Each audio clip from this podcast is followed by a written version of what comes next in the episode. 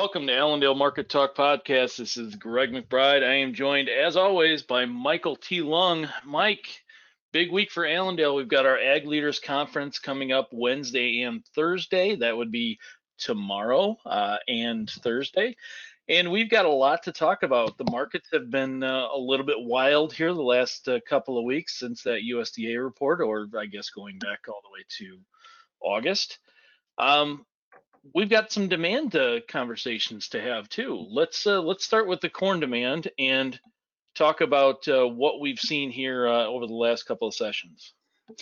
Yeah, so after seeing last year, starting about I want to say it was August, China coming in here day after day buying beans, uh, we're now starting to see again, like we saw late last year, a large corn purchase from China. Uh, they came in here, bought some old crop, and on top of that, you also saw ADM reports that China bought 200 million gallons of ethanol for the first half of the 2021 year.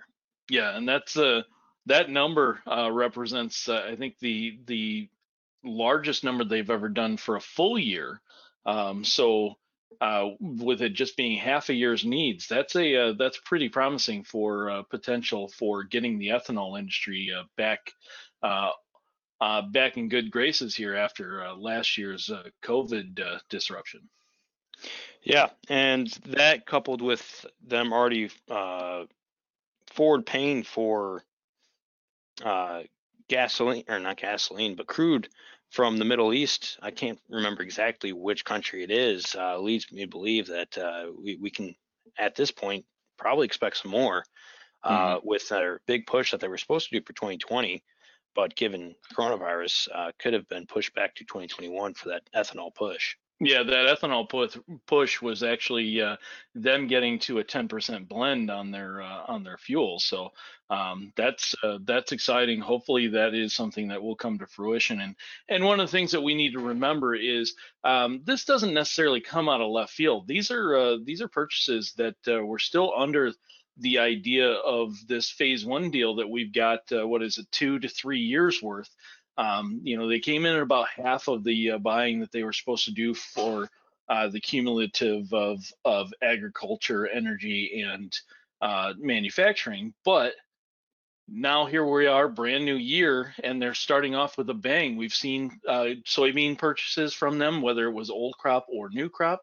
We've seen uh, corn purchases. This big corn purchase today, 1.3 million tons, and then obviously the big uh, the big ethanol purchase uh, that falls into I think that you're that one's going to be classified as energies, but that is a huge deal for us to continue to see that because we already know they want to uh, renegotiate and renegotiate that deal. So if they are buying uh, like they should be, there isn't much that we should be uh, we should be looking to renegotiate on our side. It's just whatever we can do to uh, to make sure that they stick to those uh, to those goals. Mm-hmm. Yeah, and it looks phenomenal at this time with the thought process of whatever South America's uh, looking at, whether or not that's the actual story developing, or if you're seeing a bigger problem in Ukraine, Russia, where they're not going to be exporting as much corn right to China, and mm-hmm. that's China's way of saying, "Hey, we're going to the world stage and picking up more corn." Uh, let's let's call it because of the phase one deal, but in all actuality, we just need it because our usual suppliers are running low and uh, curbing exports.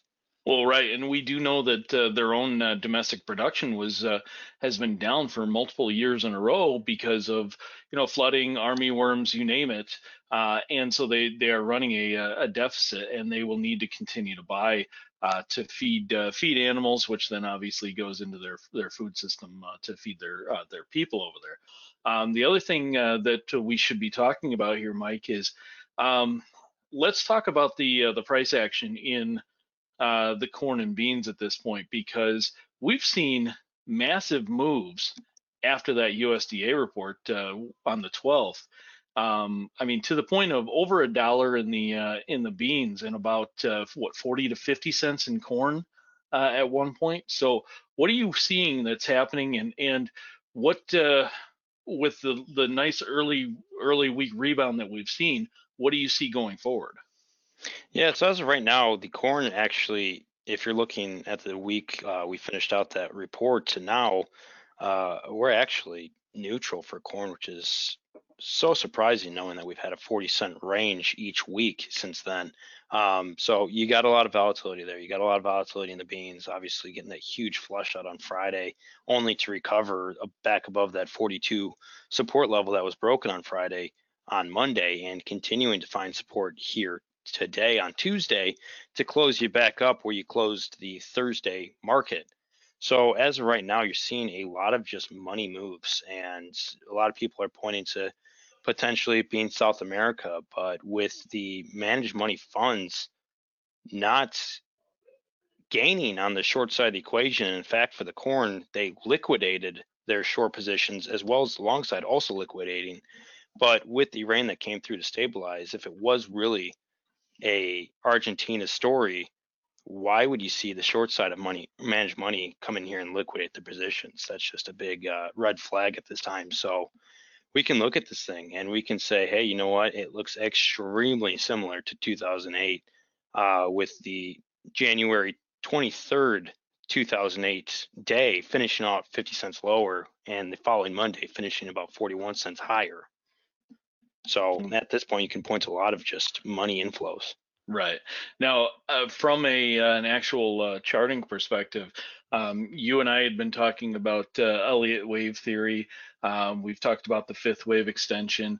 Um, where do we sit in that conversation? Are we uh, did with what we saw on uh, Friday? Was that the the end of the fourth wave? where where do we stand on that?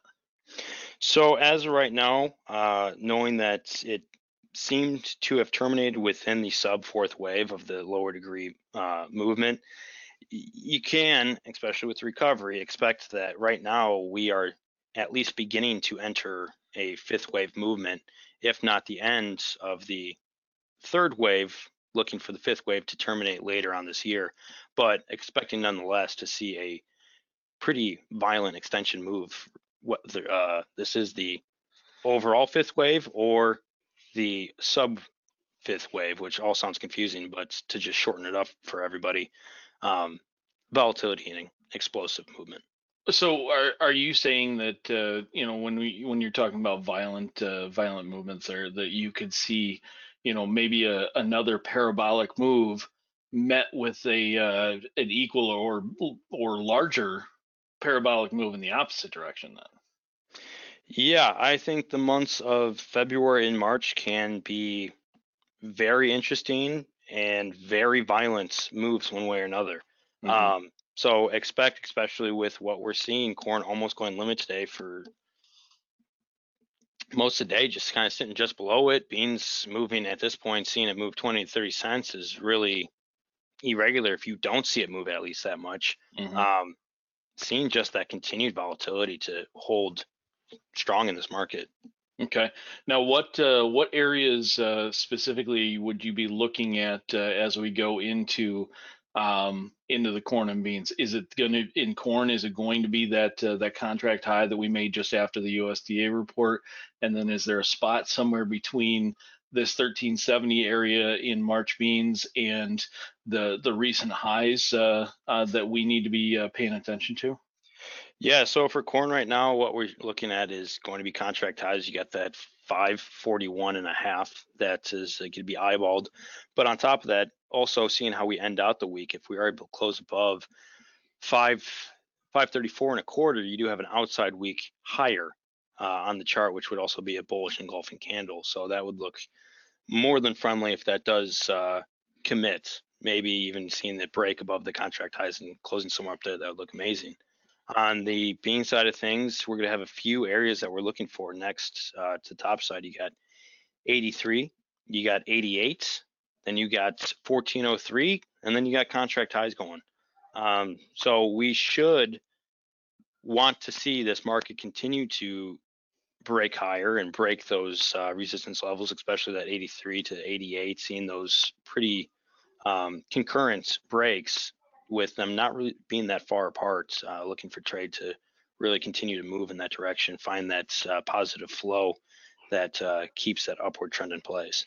Very good. Now, um, one of the things that uh, obviously, because it is such a big week for us here at Allendale with our Ag Leaders Conference, um, let's uh, let's talk about uh, why uh, people need to get involved in this uh, in this uh, program that starts starts Wednesday at 2 p.m. Central Time, and then second day will be Thursday again at 2 p.m. Central Time. What what are we expecting to see, or or what are we hoping to see out of out of Drew and uh, and our team, you, Rich, uh, Steve, and and Ryan. What uh, what are we looking for out of this? Well, the best thing to be looking for out of these next two days, and with all the information that's going to be coming about, is really at this point, with all the chaos, with all the materials that are being floated around, being able to take all that and put it on a blueprint. You have so many questions, so many ways this could be going. To be able to sit down with some price projections, with some weather outlooks, with some comparisons to previous years and how we can expect to see the volatility move um, and have some kind of game plan set together, put that blueprint together for your foundation for the year. Um, it's going to be invaluable. We saw so far this year and at the last part of last year, just a ton of volatility, a ton of market movement, and a ton of missed opportunities. So to be able to take a break after the market's closed, bring them all to light, put all the problems, put all the questions out there and find some answers, find some direction is going to be absolutely invaluable. So if you guys haven't signed up yet, please go to our website, allendale-inc.com or call Zach at 800-262-7538 to get signed up for that. We got Drew Lerner that starts tomorrow at 2 p.m. Central Time. And we got Grain and Livestock that starts on Thursday at 2 p.m. Central Time as well. So make sure you guys check that out especially Drew with him being not recorded. That will be live. But today for Allendale, this is Mike Lung and Greg McBride signing off. You guys have a great one.